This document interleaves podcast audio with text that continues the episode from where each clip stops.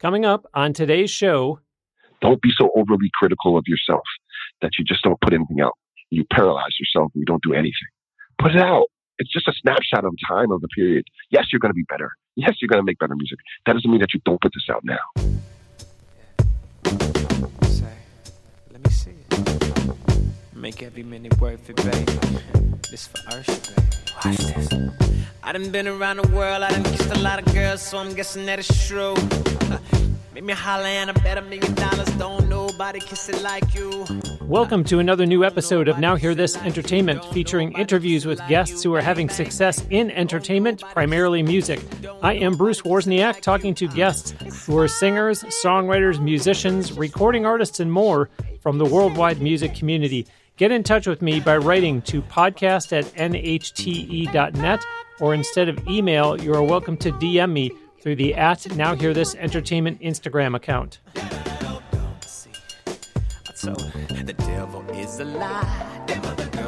Joining me today on the Now Hear This Entertainment guest line from Los Angeles, my guest is a multi Grammy nominee and a multi talented platinum selling producer, songwriter, composer, arranger, educator, and instrumentalist. He co-produced and wrote "Good Kisser" for R&B singing sensation Usher, which climbed to number 1 on the US R&B hip hop charts and garnered his first nomination for Best R&B Song at the 2015 Grammy Awards. His songwriting and arranging were also featured on the 2020 Grammy nominated Album of the Year Thank You Next by Ariana Grande, and he is a voting member of the Recording Academy. He is a Los Angeles College of Music songwriting and music business faculty member who has also worked with Lizzo and with her. You've been hearing the aforementioned Good Kisser by Usher. Welcome to Now Hear This Entertainment, Jameel J. Proof Roberts. Hi, good morning. Thank you, Bruce. It's good to be here. My pleasure. My pleasure. Thank you ever so much for making time to speak with me today. I know the song has been out there for a number of years, but just talk about Good Kisser by Usher anyway. Take us back to writing that song and then co producing that for him, not to mention the eventual Grammy nomination. Yeah, man. So I think that, you know, the industry at times, so much of it can be sort of an apprenticeship based sort of notion. And, uh, you know, my patriarchs of music were a couple of producers named Pop and Oak. And so I was living in Philly at the time and Pop and I, you know, it's the type of thing that on the East Coast where I kind of grew up in the wintertime, there's nothing to do, you know, like it's, you're snowed in, it's cold, that kind of thing, you know. So during the wintertime is when we started to really sort of ramp up our output and just kind of making records and, and things of that nature. So I remember like a really cold, like wintertime in our studio at Sigma Studios at the time. Sort of this really old sort of Philadelphia sound, Gamble and Huff, like classic studios. It's no longer there, but we're in there late at night, maybe like 2 a.m. or so, and I'm tired. So I'm like, guys, just call it a night. and we pulled up this sample as a, you know, my parents are from the Caribbean, and there's actually this song called Montego Bay, which is an area of Jamaica where my mom is from. And we put up the sample, we we pulled it up, we chopped it up, and you know, Pop says, "Hey, you know, Jameel, kind of jump on this and see if you hear anything harmonically." You know, so I, I started setting down at the keyboard, started playing some chords, and that was the genesis of the song. In the mm. middle of the winter, like 2 a.m., I didn't want to be there, but we kind of stuck it out, and from that point, we started creating the song. I think maybe by like a week later, we had sent it out to some A&Rs at RCA, and Usher heard it, and he absolutely loved it. And we went down to Atlanta maybe like a month or so later, and you know, met up with him and brought the song to him and just he cut it. It was just an amazing experience. Kind of the backstory of that record.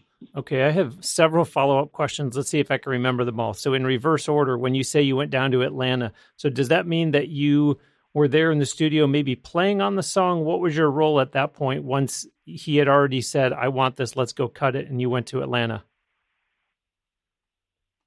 Yeah, so we created and completed like essentially the whole song, you know, prior to meeting up with him and sort of recording with him. And so when we went down there, typically when you have a song and you, you know, you have a potential song and it's a song demo and you present it to an artist, you know, you, you still meet up with them and kind of work out like how you want to, you know, vocal produce a song with okay. him and, okay. and if there are any changes or sort of any sort of, you know, like edits or things of that nature that okay. he may want to kind of input into the song. Well, you know, another question that I was going to ask you initially was can you remember the circumstances around writing that song? And I told myself, my gosh, it was part of the 2015 Grammy Awards. That was so long ago, and Jameel has worked on so many songs since then. But then again, it comes back around to, yeah, 2015 Grammy Awards. You don't forget the particulars around a song that you wrote that went that big. Yeah, I mean, I'd had some big records before. You know, I did a record with uh, really, you know, successful rapper named Nicki Minaj, and the, yeah. Successful R&B singer was on the song Chris Brown. But that was like my first nomination. So yeah, man, some of those the details are still fresh. You know, just being in that space late at night in the, the dead of winter, and just like grinding. You know, mm. from maybe like from 2012 to about 2015, I was literally in the studio six days a week. You know, Michael Gladwell has sort of a, a pop science book. He talks about the outliers and putting in your 10,000 hours. I certainly put in well over 10,000 hours during that time period. well, and you also did a good job of filling in the gaps. My mind started to work as you were telling us the story. And I thought, did he know he was writing it for Usher? But you said we shopped it to A&R people and that's where it landed. So we're off to a great start here, some good storytelling. Over my 10 years of doing this show, I have been fortunate enough to get listeners from 163 countries around the world. So Jameel, for those just being introduced to you for the first time, let's start at the logical place, which is the beginning. Tell us about your background. You started to mention a little bit about your heritage, but just fill the audience in on the background that you started with. Yeah, of course. I'm the son of Caribbean immigrants. Like my mother's from Jamaica, my dad's from a joint island nation in the Lesser Antilles called Antigua and Barbuda. And so I grew up, you know, a lot of Caribbean sort of immigrants and people that come from the Caribbean, they come to New York City as their sort of first entry, sort of the classic Ellis Island sort of immigration notion there. And so, you know, much of my family moved to New York. New York, of course, has its own area literally called Jamaica, right? so mm. we moved there and you know, sort of the culture and things that I grew up listening to. I grew up listening to the music of my mom's of Jamaica, you know, reggae, dance hall, things of that nature. And my father's music was the music of calypso and soca and benna and Ditty, right? Sort of these crosses between, you know, South American, you know, sort of the, the Afro-Latin sort of uh, melting pot. And so the music I listened to was that. But then my parents, you know, of course, they were Americanized or got Americanized or became Americanized. And so in sort of in black households, one of the sort of rituals that you do on Saturday mornings is you clean. And, you know, your mother wakes you up and you're like, no, I don't want to wake up. And she puts on music and you, you sort of clean the entire house, you know, sort of the notion there. And so she put on like the Temptations. And of course, one of my favorite, who I think is the best songwriter of my lifetime, of my existence, is Stevie Wonder. You know, she would put on Stevie and the Temptations and the mm. Commodores. And, and that's the kind of music I grew up listening to, Bob Marley, things of that nature. And so that kind of shaped my musical sort of upbringing.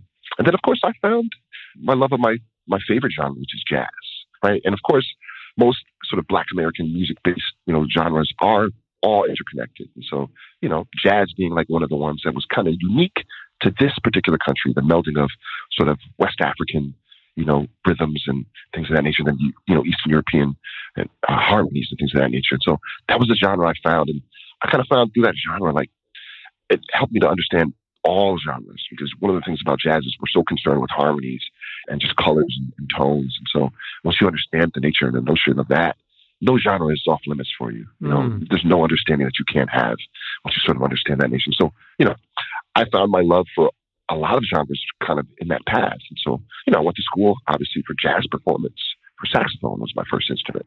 Let me just jump in for a minute because you just said something interesting that made me think of few weeks ago, episode 517 in particular, Peter Martin is a composer oh and an acclaimed jazz pianist, and I had no reason to doubt him. I just like the synergy that there was Peter Martin on episode 517 in January saying almost the same thing that you just said, Jameel, which is that jazz really does come from America.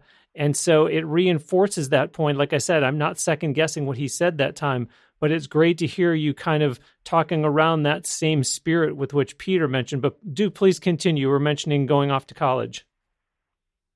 And just to that notion too, I grew up listening to Peter Martin. He is wow. a fantastic pianist. Wow. Like I still listen to his stuff. So he's amazing. But yes, he is exactly correct, right? This notion, you know, I teach a, a couple of classes on just American popular music and just the history of American popular music. And, you know, like Black American sort of music history as well, and even opera, and just the connections and sort of just the growth of what we consider to be American popular music, like where it comes from, like sort of the evolution of it. It's fascinating. Mm. It's so fascinating to think that the genres that we have came from field songs and work songs from enslaved black people in fields. Mm. I think that mm. that's the genesis of certain genres of music in this country. You get all the way to like you, know, you progress to ragtime and through, I mean, all types of things, Tin Pan Alley, all the way to to Chuck Berry and the genesis of rock and roll. Like this, it's such a fascinating thing to trace the lineage of just music in this country and all the contributions. Because what American pop and music is made up of is three distinct sort of cultural branches. Right? There's the European, you know, sort of branch because of course America was, you know, founded by sort of the, the migration of Europeans here to the country. And there's the Latino, the Latin based, right, sort of that branch. And then there's, of course, there's the black, or sort of the African based sort of branch. And all three of those things, those three branches have come together to make American pop and music. And so there's no other sort of notion of it throughout the world. It's the reason why sort of American pop and music is like, I don't say it's the pinnacle of things, but it's sort of sought after. It's sort of yeah, kind emulate, of standard. you know, sort of the notion of it. Yeah. Well, fill in a few blanks for me. You started to mention college, so I do want to hear about that. And then you mentioned before about being in a studio in Philadelphia, but you said that you were living in Jamaica, New York. So was that a back and forth, or did you relocate to Philly? And then ultimately, how do you end up out in Los Angeles? Okay, yeah. So as a child, my family was in New York City, and then we moved to the suburbs, a little bit outside the city, to Connecticut. And so Hmm. My mid childhood was spent in Connecticut, just you know, at school. And then I, for undergraduate school, I went to William Paterson University, which is right over the bridge in New Jersey from New York City. Mm-hmm. You know, all of my sort of upbringing musically was just based around New York City, right? When I finished undergrad, I was like, you know, I'm moving to New York City. I'm going to be the classic, the quote unquote, starving jazz musician. I'm going to just grind and, and play the gigs just for the love of that music, right? Mm. Who cares if you get paid? Who cares about living? and, and you know, having to survive in this world. You know, your parents, of course, are like, Jameel, like, what are you doing, buddy? Like, you know, my brother is a, like, literally, when I talk to people about this, it's so hilarious. My brother is literally a, a state rep, right, in the 137th district in Connecticut. He's a state representative. My sister is an assistant attorney general for the state of Connecticut. And here you have Jameel, the musician, saying, uh, the bills will pay themselves. Who cares about that? Don't discourage yeah, me. who cares? Who cares about it? You know what I mean? So you had this notion here, you know, you have Caribbean parents or immigrant parents, and they, they come to this country, they want their children to have you know, super successful jobs. You know, yeah. they're not aware that in the music industry, there are so many ways to be successful and to support mm. yourself and to have a career. And so that was something that I had to, you know, sort of prove to them. And, and, and hence my production name is literally J Proof, right? Yeah. Part of that, I think, subconsciously is in there. And so, you know, I went to undergrad, studied jazz performance, and then I I left school, you know, finished school, and I moved to New York City. And I said to myself, you know what? I'm going to just immerse myself in music and, and playing and, and just gigging and making music. And so I, I did that for a little bit. And I realized, you know what? Education is a passion of mine. I want to go back to school. I want to, I want to get a graduate degree, a master's degree. And I thought to myself, well, what could I do that in? And I thought, well, you know, what genres of music at that time? My love for all genres was pretty intense. I said, what field of music could I do that could I could apply my love for all and my knowledge for all genres of music? I said, oh, film scoring. Right? When you write music for film and you apply it to that medium, mm. there's no like sort of limitation to the genre. Like we've all heard film scores where they've just been hip hop or rap songs, or they've been guitar based, or they've been classical based, or orchestral based, or they've been, you know, Latin based. Like there's no sort of like you know, just cut off for what you can do in film scoring. And so I decided to apply to New York University, NYU, and I got in and I started studying film scoring for a little bit there at, at NYU. And then, of course, life comes, and I got a buddy who's a huge musical director. He did like the Super Bowl, and he's a musical director for a bunch of huge artists. A guy named wow. Adam Blackstone. He has a really, you know, he's nominated for Emmys. And so I got the call that you know we're going to start doing some touring stuff for, for LL Cool J. And I was ah. like, you know what? I'm going to do it. I'm going to leave school and do it. So I left school and I started, you know, just to do that. And obviously, all of your parents and your authority figures, they always tell you, hey, when you start making money in the real world, it's going to be hard to like want to go to school and stay. And I was, I felt that urge. I felt that sort of that pull, right? Mm-hmm. It was like school. I'm in the real world. I'm making money now. I'm touring. Yeah. I, I'm success in the industry, so to speak. As a performer at that time, not as a songwriter or producer. But then I said to myself, you know what, education is super important. And I always had that sort of that pull from my parents.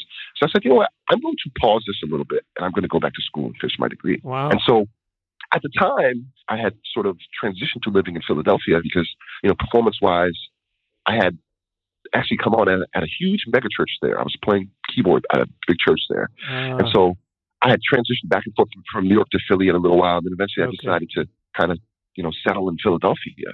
And so when I settled in Philadelphia, that's when I started to get into production and songwriting. Okay. Right? I had okay. linked with sort of some, some people in that sort of nation. That's where sort of my production and songwriting genesis happened was in Philadelphia. A great town, like just like New York City, an amazing city.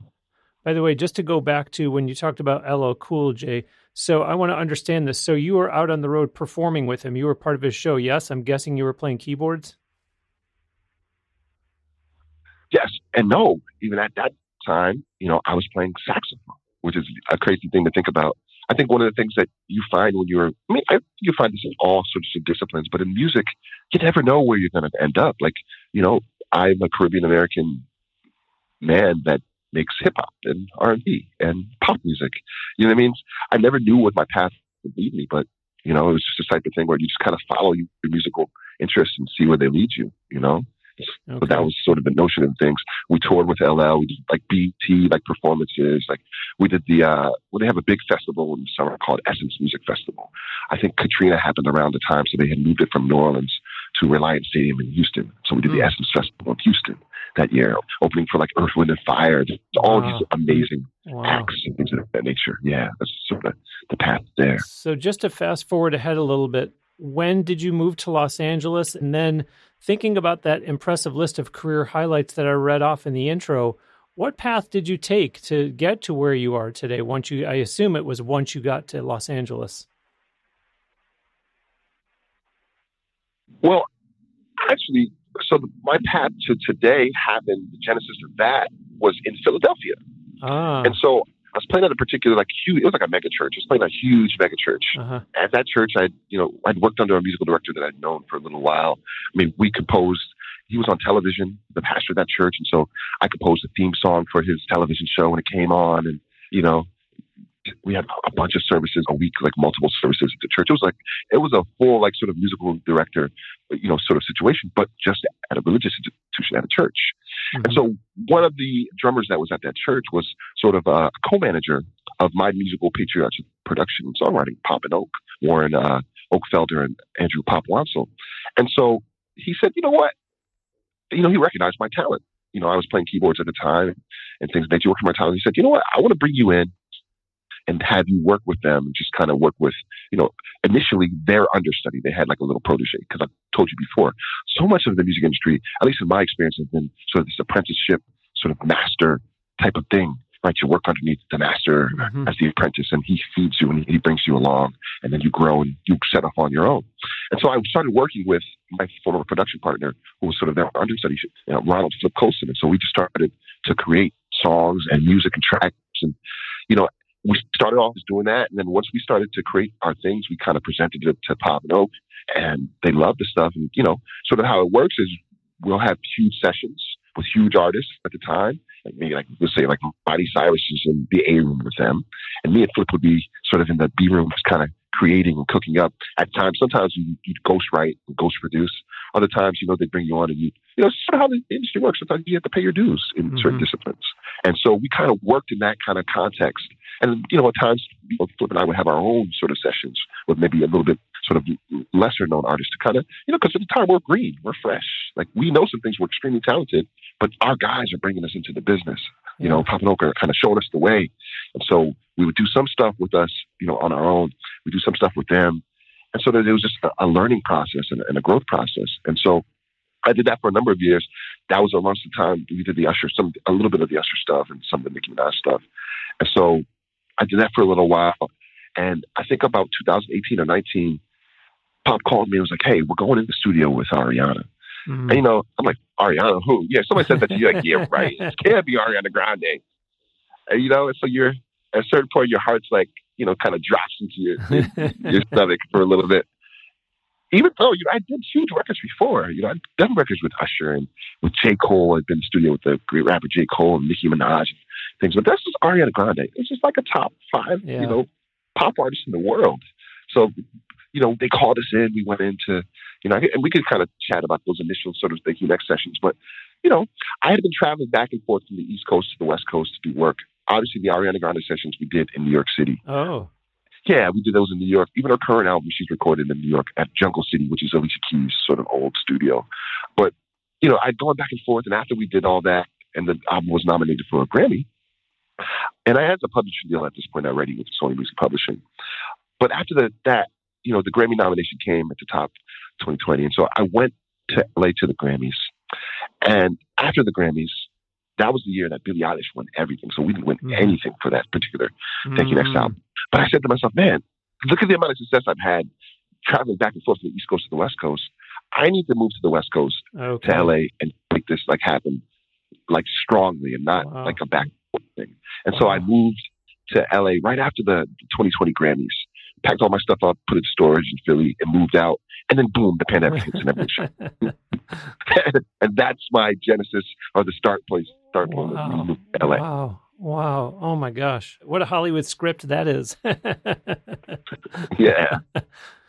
Jameel, when you have the resume that you do, working with the likes of Ariana Grande, Usher, H.E.R., and many other top recording artists. It begs the question what unique insight and advice can you share for breaking into the music industry?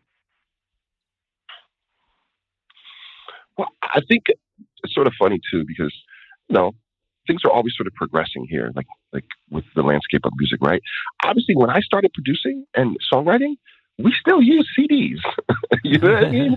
like CDs were still a still a thing, you know. And now the whole market has changed to this streaming platform, and so there are some things that are sort of I think germane to like my experience that still maybe are relevant to now, but some things are slightly different. So one of the things I definitely say is the reality is that you need to be proficient at your craft. That's the first thing I'll, I'll always will say. And that seems like it's something that's like very, you know, of course, Jameel, like that's that's common sense, right? You need mm-hmm. to be proficient at that. But you'd be so so surprised, like in today's sort of current climate, that you know the internet, like sort of just like the social media sort of world, is just a snapshot of like what people present.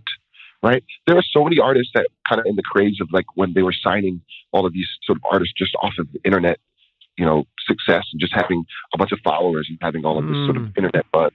And then you get these artists into the studio, you get them onto the stage, and they don't have any sort of like charisma or like wow. actual like functional talent. so my thing is always to my students, I always tell them, listen, the thing that I can't teach you is mojo, is the creative energy, is that magic, right? As a jazz musician, all we do is people think that what jazz is, is what improvisation, right? It's magical. It's just made up. But it's not. 90% of jazz is everything that I've inputted. It's things that I've, I've known already, that I've said already, that yeah. I've talked to it, that I've played already, that I've inputted scales, musical motifs, licks, chord progressions, right? The 10% is the magic, though. How I make that and put that together. That's all we do as creators is we input mm. these little synthesis and we synthesize the things we inputted them and we regurgitate them and put them out.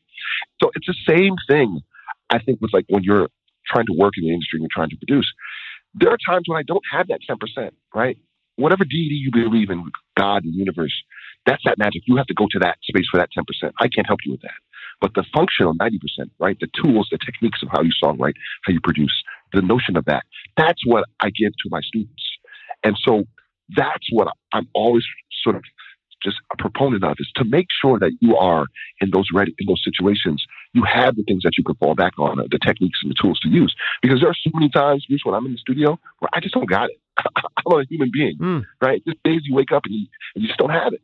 But when you don't have it those days, you can fall back on the techniques and the tools and the knowledge that you have.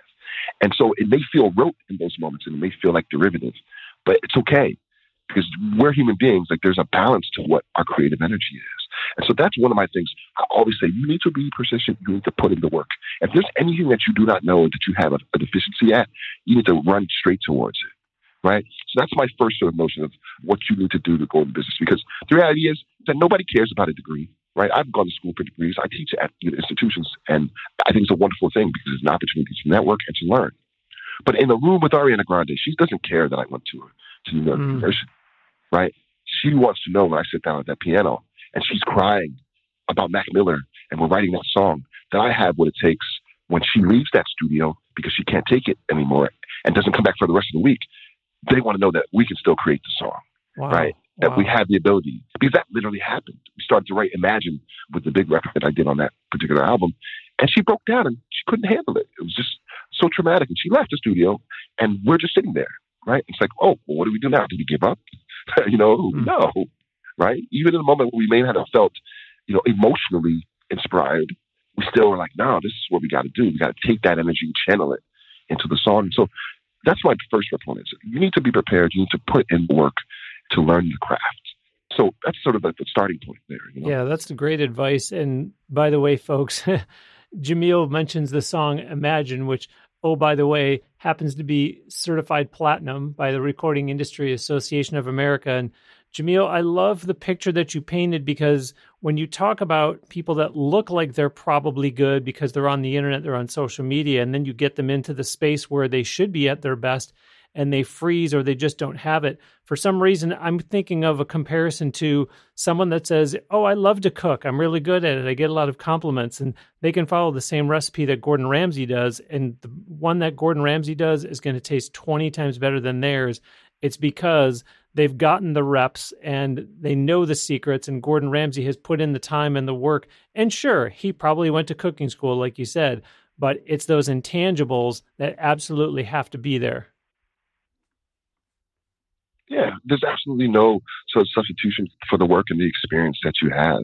You know, I tell my students all the time this, right? With social media, with these phones, with these all this technology that we have, everything is at our touch in an instant, right? It's at a snap of a finger. But that's not necessarily how, you know, things work in the industry. Some things are a slow grind. They are a slow burn, right? And you have to put the time, the effort in.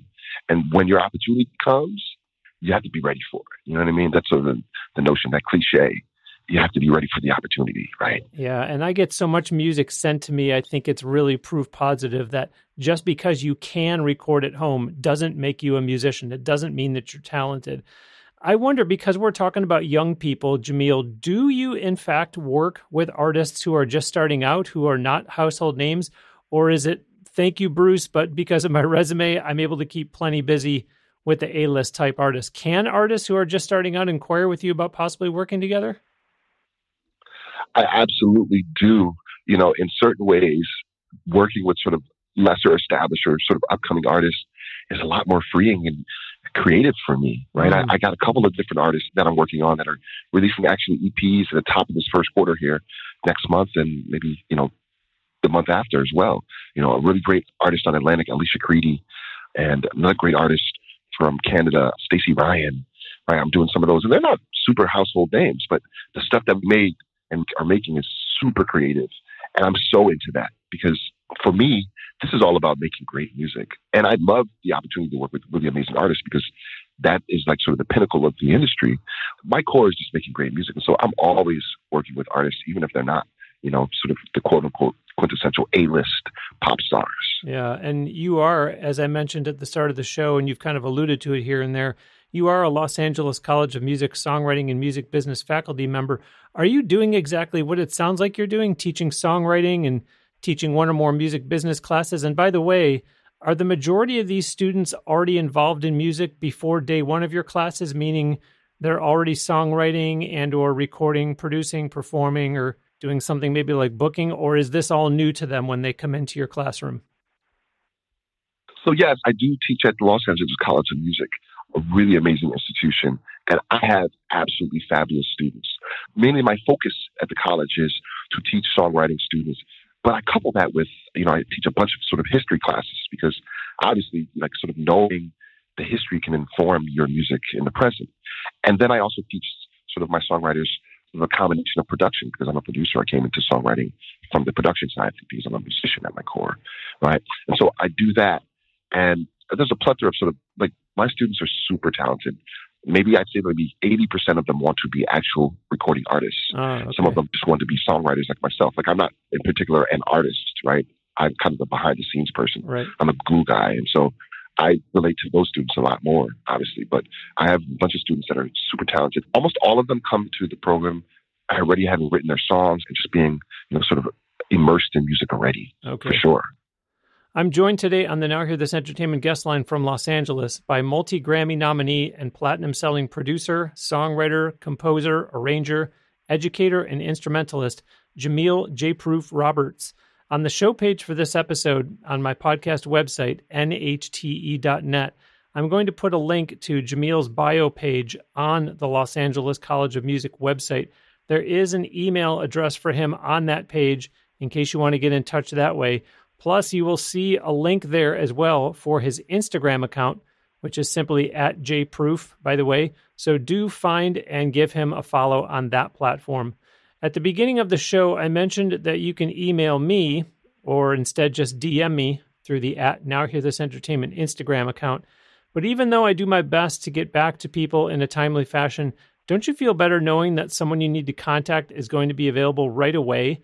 That's one of the things I like about the Owl app. Somebody who I was recently talking to about it said, Isn't that cold calling? And I said, No, people are on there because they want to be called, they want to make new connections. They know they're going to get called. That's efficient because I don't have to wait for them to get to their emails or their DMs. They are ready to answer my call or yours or whoever needs or wants to speak with them. I got a guest for this show from the Owl app. I got a client from the Owl app a couple weeks ago when I was at Podfest Multimedia Expo in Orlando. I went to the Owl Interactive booth and there was a musician there too. But get on there and see the wide variety of industries that Owl app users are from. On my podcast website, nhte.net, tap or click anywhere that it says home and then read the article that I have there under the headline Help Now a Phone Um app call away. I included links in that article for you to download the app for free. And I have my invitation code in there, which is a required field as you're setting it up on your phone. Call me up and let's chat. Jameel, before all that, you were talking about your role with the Los Angeles College of Music. I was going to ask if your students have ever collaborated with you on any projects, but do I have this right? Was Lizzo a student of yours and did, in fact, do just that, collaborate with you? Yeah, you know, I know that like sort of sometimes there's like a division of sort of I don't say like statehood and church, but like as you have your students, you're educating them, you're teaching them. At no point do I ever want to take any credit for any of my student songs. Like when I, you know, contribute with them and help them and, and give them sort of my, you know, expertise, if you would, or advice on music. But the converse, I think, can be appropriate and can be sort of rewarding because it's how I came up musically. And so I spent the previous summer working on a Lizzo Christmas album, right? And I was in the studio. We're, we're working on a, actually a cover of a Stevie Wonder song called Someday at Christmas. It's on Amazon. Mm-hmm. You can check it out. It's Lizzo's version of Someday at Christmas. And so I'd done a bunch of things for the song. I played like maybe five different keyboards on it, you know, trying to mm. sort of emulate this classic Christmas Phil Spector wall of sound type of sound thing, the great producer Phil Spector. Yeah. So I played organ and the Rhodes and piano and Wurlitzer and synthesizers, just all these kind of stacking of sound of keyboards. And then I played, you know, drums and percussion and bells, like pretty much all the music I covered. Mm. I hmm. did string arrangement and conducted the strings for that a particular session. I'm just kind of the glue guy. Like music is my thing to that certain extent. And so we're in the studio, we're wrapping up that song, and I'm sitting across from Pop and our engineer Ruddy, and we're just like, man, we need guitar on this. Who are we going to get to grab guitar? And I literally just came from earlier in the day from teaching at LACM at Los Angeles College of Music. And I had an amazing fabulous student. He's graduated now since graduating, an amazing student named David Spitzfaden, right? Spitzfaden. He has an amazing trio. He's a vocalist, he's a songwriter, he's an amazing guitarist and, and, and instrumentalist. And I just came from my lesson with him. I was like, oh, David's an amazing guitarist. And I called him. David's like, he said he was in the class. I was like, David, I'm in a class why don't you come on down here and play on this Lizzo record? I know it sounds funny the way I'm saying it now because it's kind of a because I didn't say it that way at the time. It was extremely matter of fact. Uh-huh. but it's just funny to say, you know, you're telling your teacher in, in class, like, you know what, I gotta kind of go. I'm gonna play on a Lizzo record today, you know. so I brought David in, and uh, you know, he's amazing. Like he nailed the parts, and he's on that Lizzo song. And it's one of the things that I talk to my students about because everything in the music industry is relationship. Everything is mm-hmm. right. Your sort of your reputation and who you are is so paramount, right? Everything's relationship. And so part of the relationship and quote unquote networking is not necessarily like just galaxy brain thing, right? It's very simple, right? It's just keeping connection with people, the same way you have it with your friends or your family, right? David had a relationship with me, and I say to my students, just like, yeah, just somebody that you know in the music industry, or you're working with, or you've done some work with, or you're affiliated with, just reach out to them every once in a while. So, hey, you know, just just saying, hey, checking on you, man. I love the work that you've done in the past. Are you releasing anything soon, or you know, I'm doing this, or do you need help? Like, people are more inclined when you sort of offer your help as opposed to just kind of wanting to take from them, right? And being an opportunist. Right. And so just relationship is important. And just because David was on my recollection, he was on my mind, and talk with him, you know, through that week, we're doing lessons or just we're talking about maybe an arrangement on one of his songs. Just because he was on my mind, that's what networking is, a relationship mm-hmm. is sometimes. It's just you being in a, a person's just the back of their mind randomly. Because there's probably a thousand guitar players I could have called. you yeah. know what I mean? Yeah. But absolutely. in that moment, just being in the studio and just like kind of in a not a rush, but like, hey, we need something on this now. And Immediately to my mom, I was like, oh, well, David's like right over there. Like he's maybe 25 minutes, 20 minutes from the studio at the school. I just did music with him during the week. He's amazing. We just call him, tell him to come out and play. I love everything you're saying. I'm a huge networker and audience. I don't know if you're aware of this, but you know, part of my strategy on Instagram is the at now hear this entertainment Instagram account, it only follows people who have been a guest on this show. That's it. And that's how I keep up with everybody. And that's what I that's how I do what Jameel just said. So I'm on there every single day, right? I post seven days a week on the account, which gives me the opportunity to always stay up to date with the feed. And it allows me to see what my past guests are up to and like their post, comment once in a while, maybe send them a direct message and do exactly what Jameel said. Just kind of stay on their radar. And occasionally it'll be, hey, I'm coming to Nashville. Let's have a cup of coffee together. Hey, I'm coming to Los Angeles. Let's meet for breakfast. And now these people see Bruce is genuinely yeah. invested in what I'm doing. He's not just a podcast host that interviewed me for an hour. I mean, granted, yes, full disclosure, I am a publicist. I do have clients. And so there's more to this. But the fact of the matter is, as Jameel said, it's just maintaining those relationships, staying in contact with people, and letting them see that you see what they're doing instead of look what I'm doing, or can you help me with this, or I need this, I want that. So, Jameel, yeah. as you can tell, you're preaching to the choir here. yeah, there's a balance there, man. It's a balance. Like, there's nothing worse than like being in contact with a certain individual and just knowing that anytime they contact you is just to get something from yeah. you. Not worse, but like, but you know, sometimes it's just like, man, where's the sort of just a balance of it's like any relationship. Like we give and we take and we share with each other. And so right. that kind of notion of reaching out to people just to check on them and just to see what they're making, what they're involved in, and if you can help or aid in them in any way. Because Indeed. that's what you want from people in your life, right? You want that support. Yeah, yeah. You know? So being supportive is a great part of networking. While we're talking about the school, the Los Angeles College of Music also has a Summer at LACM series for students ages 12 and up. You will be teaching a rap and hip hop class there this summer. Can you tell us a little bit about that? Yes, there's the uh, Subversive Foundation is sort of a, a program or an entity. What they do is they make these full scholarships to the applicants that come, sort of in memory of a uh, of a student who passed away. The family members of the board of that foundation, mm. in his name, they wanted to create this scholarship, and so all of the students that are involved in this program, they come to the program for free, right? And sort of, in certain regards, it's a little bit of a, a feeder program into the institution, into the college for undergrad, because you know you might be in high school and you're like thinking, I might want to do this music thing. And so coming to the program, at least the rap and hip hop changed the world. I had the opportunity with a couple of individuals to, you know, just kind of mentor and just share with these students. Some of them are producers, some of them songwriters, some of them are rappers and lyricists. And we kind of just worked through that week, you know, creating and working on their songs and just seeing, I mean, all these students are talented. I wish I had this amount of talent when I was in high school or just coming up. And so we worked, we have a concert, sort of a showcase at the end of the week, you know, working on their songs and just kind of growing and just building them and letting them know here's what, what it takes to sort of do this for real in the industry. So it's a really wonderful program. Maybe we'll link you to that and you can kind of go on that and kind of see if anybody's sort of interested or wanting to send a student or a loved one or a family member to this program. Mm. It's a really great program. Very nice. Very nice. And as a potential teaching moment right now for anyone in the audience who is an aspiring performer, is there one common problem, Jameel, one struggle that you hear about from students, a challenge that they're wrestling with? Uh, maybe it's a mistake that's being made over and over that you see? Uh, maybe it's a common complaint and or frustration that you might almost be tired of hearing about over and over. I mean, I think one of the things is this sort of this obsession with perfection.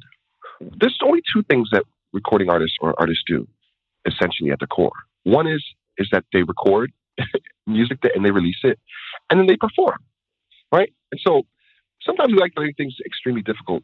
But if my students aren't doing those two things or not moving towards those two things, I ask them like, this is like a, a midlife crisis. Like this is a crisis for like, what are we doing? What mm-hmm. are you mm. doing? Right. And I have plenty of students because I'm like guilty of this too. You get to a space where like you don't want to release something because oh maybe it needs to be this or it's not good enough or it's like not this or not this. You can get into this paralysis of not releasing things because you're too too locked or fixated into this notion that it may not be good enough or it may not be this or it may not be that. Mm-hmm. Right? You paralyze yourself. And so one of my things that I always try to get my students, especially in today's climate, because right, the album, sort of the quote unquote class quintessential album model, I don't say it's dead, but it's not as prevalent as it was, right? Everything is about what nowadays? Content, content, right?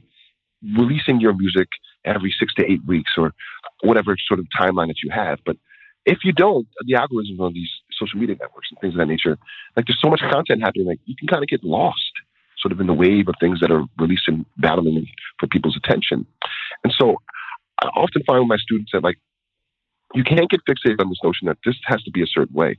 So part of what we do as musicians and creatives and when we create and release music is we're creating these snapshots of a time period in our life, right? All music is is expression, right? How we feel, what we want to express to the world. Mm. And so if you think about it that way, that this is just a time period. Yes, I'm gonna listen back. Anybody listen back to their old music, they're like, "Oh my gosh, I could have been a lot better doing that." You know what I mean? That's just a normal human occurrence. And so you need to be releasing your music. That's not to say don't make it the best that you can make it or make it professional, super mixed and clean. Yeah, you do that. But you can't be overly fixated on it being perfect. It paralyzes you and you don't release anything. And I had so many students that I, they struggle with that. And I pushed them to it, past it, to release their music. Because if nobody hears your music, you have no chance of being anything. Mm. You know what I mm. mean? Wow. People have to hear you. So you have to put it out. You know what I mean? And that's one of the crux of sort of my sort of teaching notions that I have with my students is to do the work, put the music out so people can get to it and hear it. Don't be so overly critical of yourself that you just don't put anything out. You paralyze yourself and you don't do anything. Yeah. Put it out. It's just a snapshot of time of the period. Yes, you're going to be better. Yes, you're going to make better music. That doesn't mean that you don't put this out now.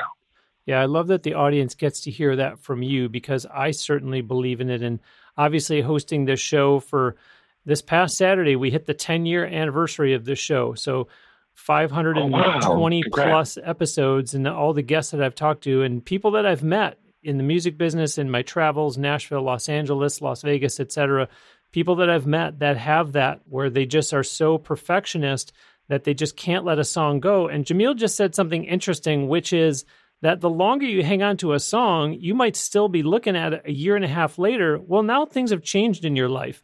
And so those circumstances those mm-hmm. feelings are very different. And there's also what a few guests have said from time to time in this show, which is the song that you think is going to be successful, the song that you think is going to be a hit, ends up not really doing that much. And it's the one that you really didn't have the big plans for and just kind of felt okay about it, but you put it out there that ends up really taking off. So, what good is being a perfectionist going to get you when there's that at play? Yeah, I tell my students this all the time. I had a teacher tell me this. I can't remember which teacher was. But he says, "Don't ever fall in love with a song that you wrote." I know that sounds crazy to think about, but don't. You're going to have in your lifetime thousands of songs, maybe hundreds of songs that you're going to write. You don't fall in love with any one of those. Don't fall in love with it, right? You have to always be able to have the ability to either edit the song or even give the song away. Mm. You don't fall in love with the song. You know what I mean? In that context. Wow. And I think that's a good notion to live by, idea to live by let's kind of shift our focus here a little bit, our direction. As a voting member of the Recording Academy, Jameel, is it safe to assume that you were at the Grammy Awards two and a half weeks ago? Well, actually, I was actually working. Wow. so let's know what my life is like. But I did kind of like drop in a little bit, check in, and just kind of see. I was looking at some people's pages and just looking at some of the clips and things of that nature.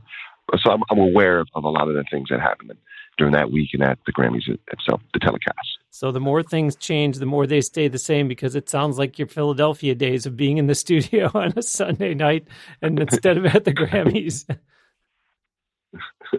yeah, and now it's like everything is coupled with that with my whole sort of education and teaching sort of schedule as well. So I'm doing both things, or three things at least. Wow. I like to think because for me, I've always survived musically from three aspects of things, and there's a balance there, right? I've been a performer, so I still perform. I have played a service service here, church here, uh, composing or producing, right? I do that, and teaching and education. So all three of those things are always currently going on with me. Sometimes one thing is like just is, is more prevalent than the other, and that's just the, always the case. So right now, education and you know recording and, and making songs is taking all of my time. Mm. Well, speaking of going to events, every year since January 2017, I had gone to the NAMM show in Anaheim, California, mm. and I actually had to miss this year for the first time because the dates were the exact same as Podfest Multimedia Expo in Orlando, where I was a speaker. But Jameel, oh. I know that you were at NAMM last month, late January. While you were there, you led the Los Angeles College of Music's Gen Next panel, giving advice on becoming mm-hmm. competitive with your unique voice and ability. Tell us about that session as well as other ventures. Were you able to walk the show, maybe see any cool products at NAMM, any events you attended, maybe somebody notable you met with? Yeah, that was a great panel. NAMM was great this year. On my panel, I think a couple of things that I kind of wanted to, you know, sort of get across to some of the young artists at that particular panel was the notion of, man, again, because everything is so quick nowadays and we have this technology, everybody thinks that they're going to make it in the industry yesterday. you know what I mean? They wanted to have made it yesterday, right? So that even the notion of labels, like when it's time to get a deadline, they wanted that song yesterday, mm-hmm. you know? Mm-hmm. And so much of it is just a process. Like you have to grow. And I found so many of the artists that I was talking with there, the younger artists that were kind of coming up to me, they were all saying, man, what I got to do to, to make it t- like tomorrow, essentially, like make it today. and I had to tell them, I was telling all of them, like, guys, I've been doing this for over a decade. yes, my story is a little atypical. In my second year of producing and songwriting, I had a placement with Nicki Minaj, right? A huge rapper.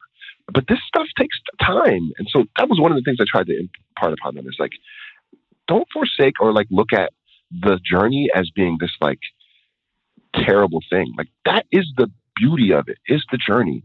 I tell my students, if you're going to be a songwriter and an artist, a, a recording artist, that's going to be your whole life, right? Mm-hmm. You're not going to think or look at, man, I, I have to make it by the time I'm 22. Like, if it's your whole life, settle into that fact. Let that resonate all over you. Let it settle into your spirit that, hey, this is what I'm going to do my whole entire life. This is my journey, is to make and record music, to change the world, to express these feelings, these notions into the world through my music, through my artistry. There's no timeline on that. you know what I mean? I don't have to win a Grammy by the time I'm 24. Mm-hmm. you know what I mean? Like that's the notion. So that's one of the things I tried to impart upon them at NAMM this year. It was like, man, live in this experience. Don't set timelines that you have to be this by that. That doesn't mean don't set goals. Yeah, set goals, set high, lofty goals so you can work to them. But be resolute and resolved in the fact that this is your existence. This is your life. You're going. I'm going to be making life music for the rest of my life, and I'm happy with that. I don't have to make it anywhere. Now I've had success, so it's easy for me to say that. you know what I mean at this yeah, point. Yeah. But I'm resolved in the fact that I can just, you know, just make some music and just keep making music and improving and growing at my craft. You know, and so that was one of the things I imparted on my panel there. And that was great. There were so many different sort of vendors and things of that nature. I didn't get to do as much as I wanted mm. because I was doing a bunch of different interviews.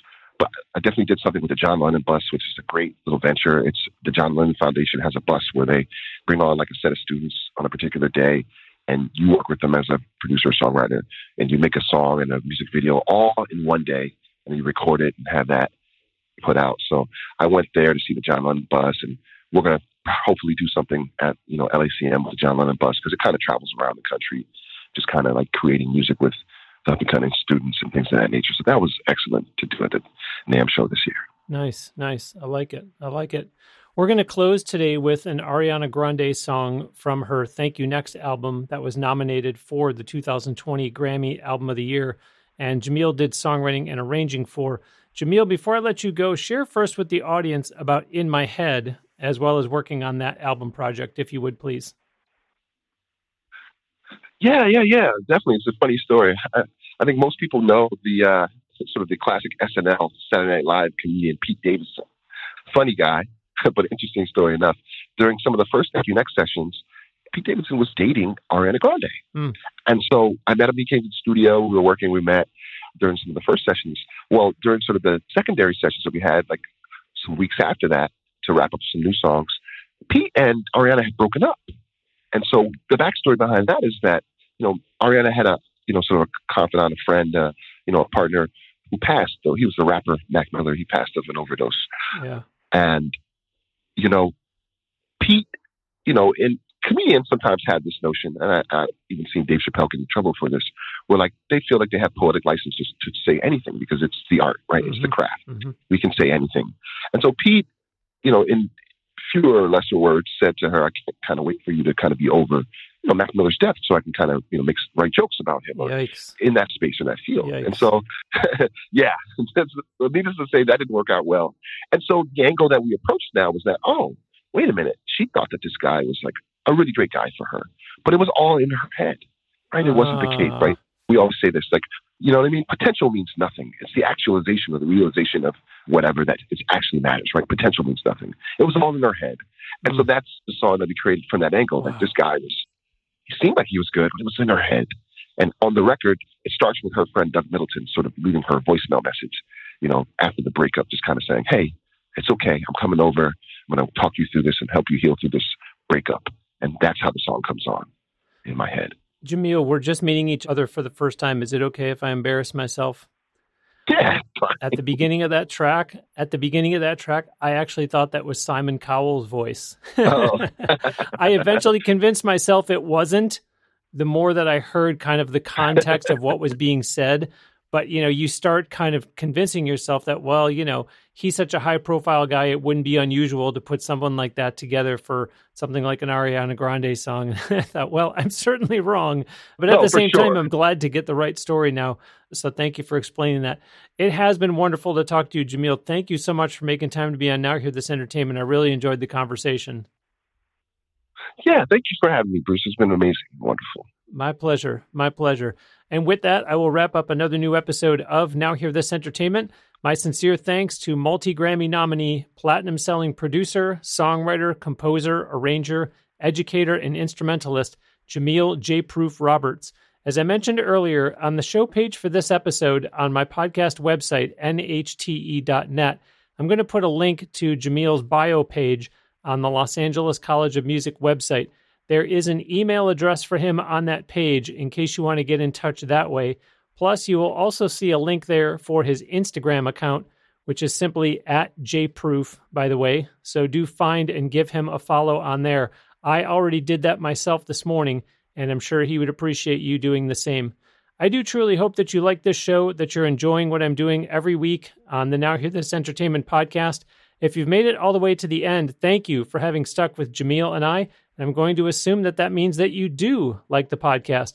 You can take action to let me know that you appreciate the work that I do to keep making this show happen every week, every month, what is officially 10 years now without missing once, by going on my podcast website, nhte.net, and then using the yellow Buy Me a Coffee logo that you will see there. This is not a sponsor. It's not affiliated with any brand or chain. It's just a fun way for you to send your support, your thanks to me including a note that I will see when you utilize that option.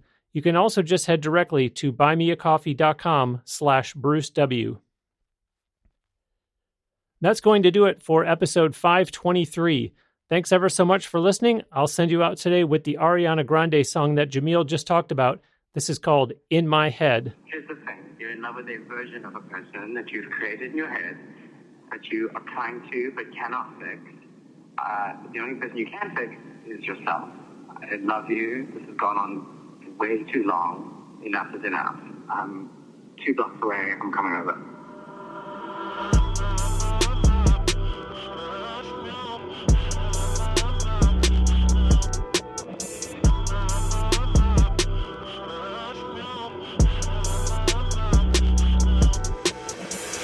Painted a picture. I thought I knew you well seeing what isn't there. Caught in the moment, tangled up in your sheets. Well, you broke my heart. I said you only wanted half of me. My